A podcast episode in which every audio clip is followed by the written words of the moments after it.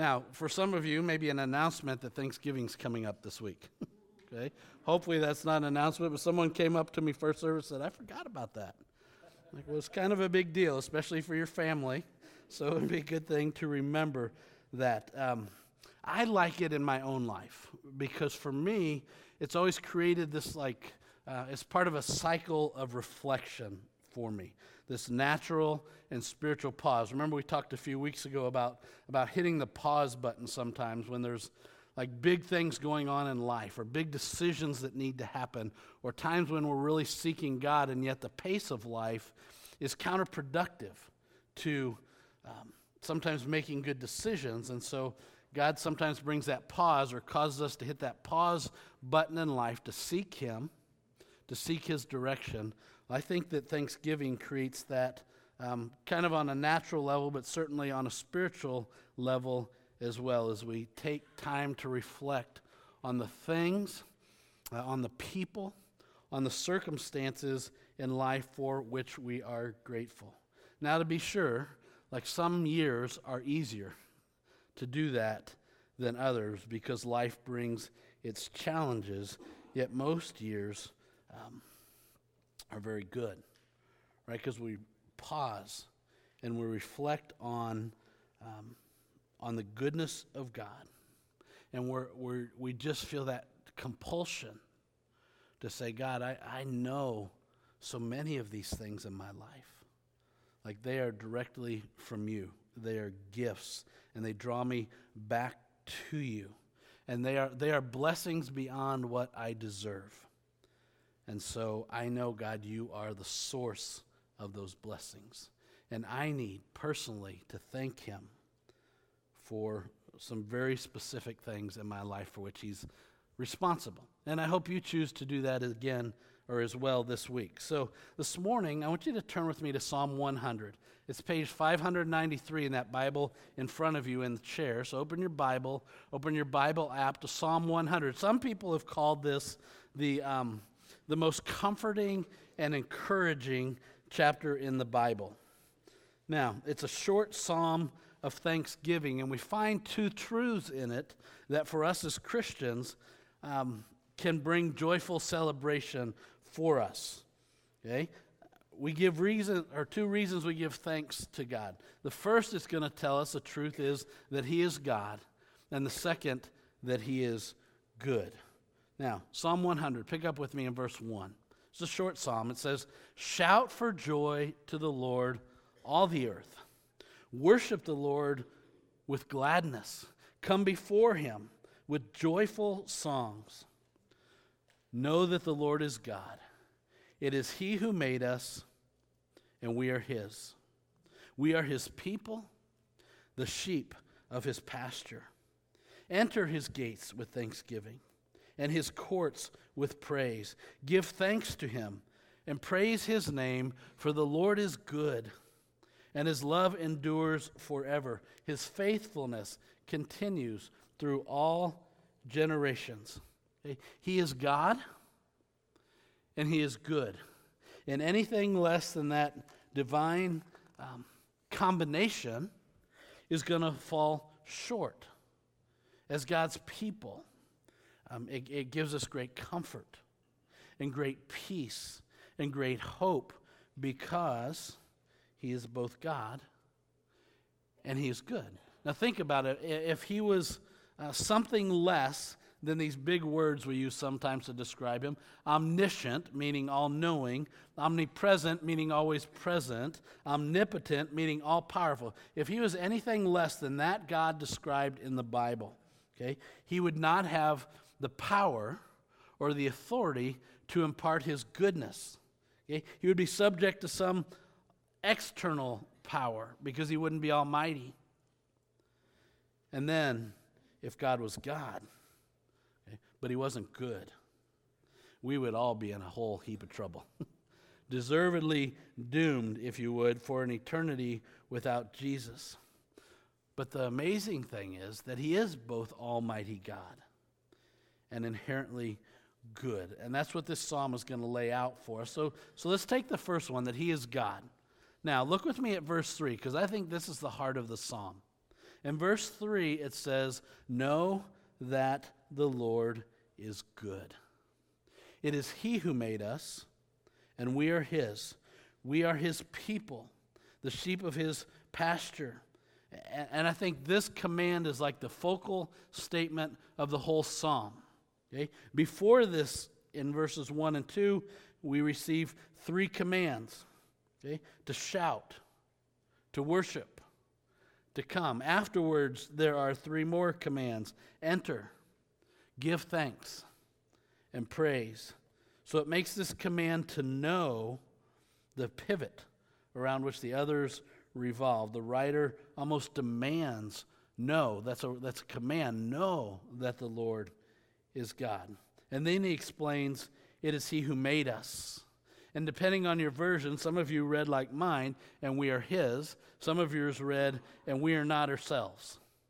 Okay? Both mean the same thing. Like, I'm amazed at how many people live their lives as if somehow they have created their lives and themselves. They, they, they may give lip service to God, but they do what they want, and they do when they want, and they do it how they want. You know, God challenged Job to consider who made him. Throughout Scripture, we find this, um, this picture painted for us of God being the potter and us being the clay and Him molding us and shaping us and using us. And I, I just know if you've ever watched the potter, you every once in a while just punching us, right? And saying, not exactly working out. Let's start over again. And, and we feel that sometimes, right? Because He is God. And we are not made by ourselves nor for ourselves. He has authority over how He made us and authority over how He uses us. Now, when you stop and think about your life, okay, if you will stop and think about your life in the busyness sometimes, okay, we remember that like our life is being lived on full display before God. There's nothing, Scripture tells us, nothing is hidden from Him. God has created you, He has gifted you, he offers to empower you. And if we believe that, and we believe that we're His, like it completely revolutionizes the way that we live, realizing that our life is on display. And yet, if we just stop there, like He's God and I'm not, He's the potter, I'm the clay, He's the boss, and I serve Him. If we just stop then, stop there, then we fall short of realizing that we're not just some possession of His. We're not just like accountable to produce something. The psalmist also reminds us that we are His people, the sheep of His pasture. Like this is personal, like, like we're personal. You are personal to God. We follow Him as our shepherd. In the Middle East, the shepherd was responsible to give his his best care for each and every one of his sheep. He made sure they were safe, he made sure they were protected, he made sure that none of the sheep were lost or killed or injured. And in that analogy, David says in Psalm 23, The Lord is my shepherd. David recognized God was his guide, God was his protector. God was his constant companion. Now, the command here in verse 3, I, I, don't think it's simply a command to acknowledge that God is God. Okay? It calls us to a depth of relationship with God that breeds devotion to Him and that brings forth worship of him. And so, because he is God, the psalmist is going to say, let's go back to verse 1. Because he is God, he says, Shout for joy to the Lord, all the earth. Okay? It's a shout of loyalty and a shout of honor. Have you ever been a bit um, jealous about someone who is like so excited about or so loyal to or almost even like in love with something, um, you know, like a, a, a book or an author or an artist or a, a song, maybe a, a movie. Someone's just crazy about like their job or their team or their school, maybe their neighborhood or even their church. Someone who um, they're, they're just like over the top about a parent, about a friend, about a boss, or maybe a mentor, right? And you, you take a step back from that, and, and half of you says, like, I'm not sure what kind of Kool Aid they're drinking, right? You're just like, it's just a little bit odd. But isn't the other half of you sometimes almost just like jealous or envious because there's maybe nothing in your life that's driving that kind of an excitement? The psalmist says, Shout for joy to the Lord, all the earth. Now, there's a little bit of an expanded version of this in Psalm 66. The first four verses read like this Shout for joy to God, all the earth. Sing the glory of his name. Make his praise glorious. Say to God, How awesome are your deeds! So great is your power that your enemies cringe before you. All the earth bows down to you. They sing praise to you. They sing the praises of your name. Israel is called to shout for joy to God. Okay? Nothing polite about it, nothing moderated about it. They'll hold nothing back in their praise to God. Yeah? I think my nature is to be much more like this, you know, than to be uh, super excited or super depressed. All right, so I'm just more that way. But now you put like Christopher on a wrestling match, you know, at, at districts, whether he's going to go to state or not, all of a sudden I get up here, right? I mean, just for some of you, it might even be obnoxious, but that's okay, right? I mean, it was just so exciting that he was just at that spot. That's the kind of excitement I think God's talking about here. It was a couple weeks ago, Karen and I went to visit uh, a friend of many of us, Pat Brennan, in the hospital. Right? At that point, he was in the hospital before he went into the hospice unit, before he went into Piqua Manor. He passed away this week. But like as we turned the corner in the hospital, you could hear his voice. I mean, it's two hallways away. And I'm thinking those poor nurses that get to hear that all the time. But when you talk to him, what's he talking about? God and his goodness and his faithfulness. Shout for joy to the Lord, all the earth.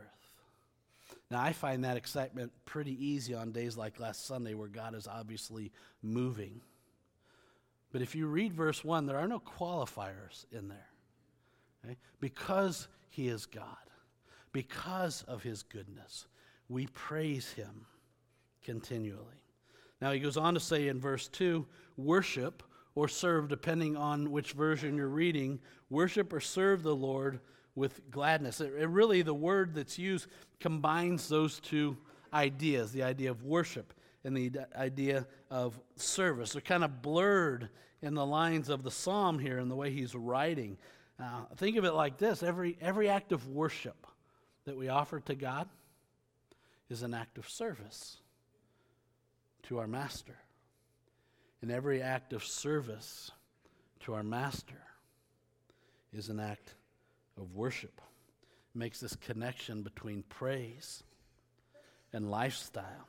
For the follower of God, there's no, there's no separation between our public worship and our private character. We're just God's.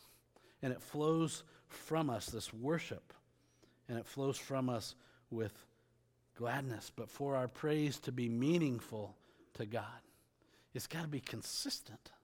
Like not just on Sundays, and not just on Thanksgiving days, but each day as we praise and worship God. What a privilege it is to serve God. How meaningful to know. Like our lives make a difference in His kingdom. Okay? Because He is God and because He is good, we live a life of devotion to Him. And according to the psalmist, it should be done with gladness. Now, again, admittedly, there are seasons when gladness is more difficult than others.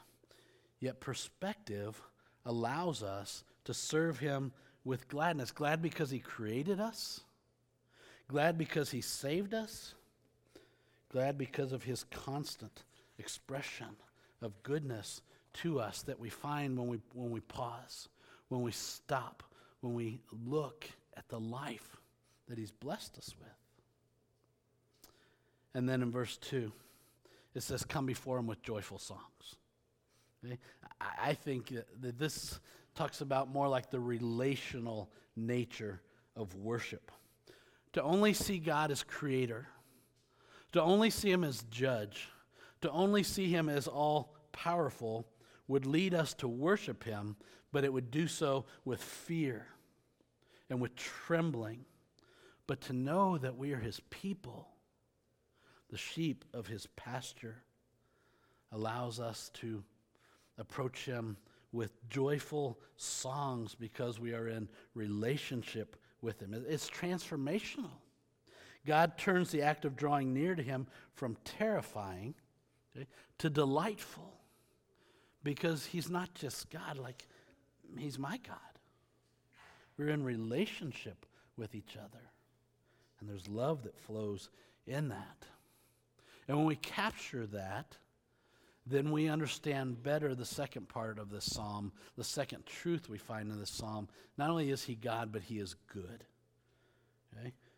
This statement um, of the nature of God, it, it drives us to action. So let's take it like we did the first one. You look in verse 5, it says, For the Lord is good, and his love endures forever. His faithfulness through all generations. Okay? God not only does good, but He is good. He not only causes all things to work together for the good of those who love Him, as we read in Romans chapter 8, verse 28, but as Jesus reminds us in Luke chapter 18, verse 19, He says, No one is good except God alone, right? You know the verse. Remember when Moses. Um, when he, when he felt so close to God up on Mount Sinai. And he'd been in relationship with God, right? I mean, God came to him in the form of the burning bush, and he pulled them all out of Egypt, and they're wandering in the desert, and he brings them to Sinai. He's going to give them um, the law. And Moses has just grown closer and closer to God. And Moses wanted to see God. And in Exodus chapter 3, verse 18, Moses says to God, Now show me your glory. And when God shows up and God shows him, remember what God showed up? Like, He didn't show him His justice, He didn't show him even His holiness, He didn't show him His wrath, He didn't show him His power when you hear the still small voice and you read the next verse in Romans or I'm sorry in Exodus chapter 33 verse 19 it says and I will cause my goodness to pass in front of you. The goodness of God. That's his glory. God's greatest glory is that he is good. One writer said this his goodness is an ocean that has no shore a mountain that has no summit, and a road that has no end. We often think about God's love like that. We often talk about God's love like that. But think about his goodness, unending. He goes on to say that his love endures forever. Okay? Now, we speak about that fairly regularly, so I'm not going to um, really talk that out this morning except for to remind you that God's love is a steadfast love. Okay? It's not a love that's subjected to whims and moods like ours is. Okay? God's love for people, it, it's rev- resolute. Okay? It's never failing. It's never ending. And then we find the last part of verse 5. So courage, so encouraging that his faithfulness continues through all generations. Why do we praise God? Because he's faithful. We know that he's good. And we trust that his love endures forever because we have experienced that God is faithful. So if you refuse um, to be sidetracked by a view of a snapshot of a time in your life when things look confusing, okay? We've all been there. We've all been through times where, where it's overwhelming, where we can't see beyond just what's right in front of us, and what's in front of us is not very good. Okay? Um, it's, it's, it's a struggle. But if you don't get sidetracked by that, but instead you consider like, like the panorama of God's work in the world and in your life over time, you will see and you will know and you'll experience the unshakable, resolute, and absolute commitment of God to his people, his faithfulness through all generations, and not all generations, but through your life, through all of your life. So the, co- the psalmist is going to coach us. In light of his being God, and especially here in light of his goodness, what does that look like in our life? What should that produce in our life? Go to verse 4, and he says, Enter his gates with thanksgiving and his courts with praise. It's appropriate for us to express our gratitude to God. Okay? And I'm afraid that for too many of us, we get so busy and life becomes a blur and so out of focus that we neglect doing so.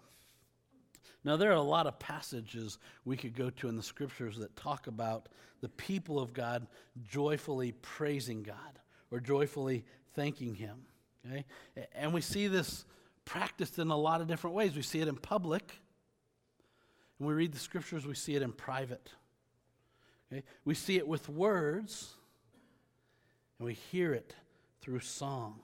We see it ex- um, exclaimed, like in bold declaration. And don't you also at times just see the faith and the faithfulness of God, even coming out of someone's private brokenness? Because He's faithful, and He shows Himself faithful even in the darkest of times. But here, in this psalm, like that's not the tone of the psalm. The tone is definitely celebratory, calls for praising his name before people. And the praise is verbal, it's audible. We're to praise God publicly for his goodness. Why? So that the world will hear and will know from us, the people who have lived it, that he is God and that he is good. And then finally, in verse 4, we're commanded give thanks to him and praise his name. Are you thankful for who He is? Are you thankful for what He has done? When Drew led us through that prayer time, was it hard for you to come up with things and people and circumstances to be thankful for? 1 Chronicles 16 7 says very simply, Give thanks to the Lord. Psalm 92, verse 1 reminds us it is good to give thanks, even in difficult times. When anxiety is high, we're told, don't be anxious. Paul had these words in Philippians chapter 4, verse 6, where he says, Be anxious for nothing, but in everything, by prayer and supplication with thanksgiving, let your requests be made known to God. Gratitude keeps our attitude focused on God's goodness. Because listen, He's still good when others are bad.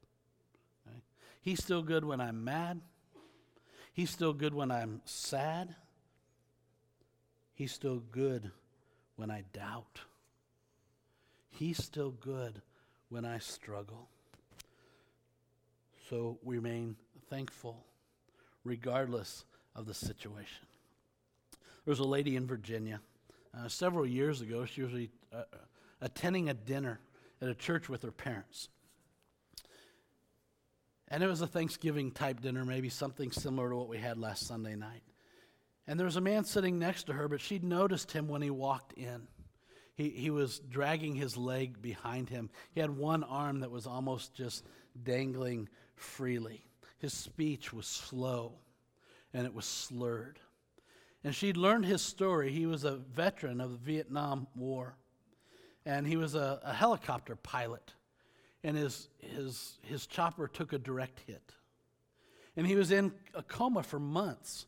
But for the love of his family and his will to live, uh, he had come out of that coma, coma and had brought him thus far in his life. And as the, the meal was concluding, the minister stood up and said, Let's offer thanks to God. And people would offer thanks for, for their church, for their family, for their friends, for their health. And she noticed as she was sitting next to him that, that Fred, the, the Vietnam veteran, that his arm went up in the air. And the, and the minister said, Fred, what are you thankful for? And slowly, but deliberately, Fred responded, I'm thankful that I opened my eyes this morning. She wrote later, What an impact that statement had on me. In spite of his disabilities, he was thankful for the life that God had given him. Psalm 100 reminds us indeed that God is good, that he is God. And I think it reminds us of the best part, right? That he is mine. It's personal to him and it can be personal to me. I'm in this personal relationship with God Himself. God is my Father, Jesus is my Lord. And honestly, life is not always good, but God is good. And though my capacity for these things changes with the challenges of life, when I take time to reflect on the reality of these things, what lives in me and what flows from me is shouting and worship and drawing near to God with joy. A convicting knowledge and a gratitude and a security that comes from knowing that I'm loved. Are you thankful? Okay. Do you feel loved? Because you are loved. And I want you to know and experience that love more completely. God is waiting to embrace you if you don't know of that love. He's waiting for you to take that step to offer, to accept His offer that can only come through Him. That's only understood best through the light, not of anything short of a cross, where He gave His life for you so that His goodness could become your goodness, so that His holiness could become your holiness, so that His forever could become your forever. If you would just take that step toward Him. I'm going to pray and then we're going to sing.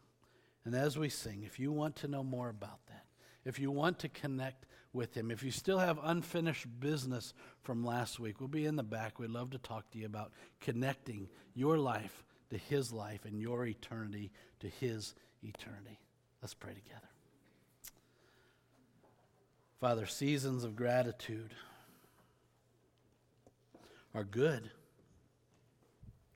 because they put our focus where it belongs on your gifts, on your goodness, on the things you have done in us, and the things you have done for us, and the things you have done through us. Lord, we are your people, but we are a blessed people. And we offer you our gratitude for what you've done. And not just for what you've done, but for who you are. And we embrace that this morning through Jesus. Amen.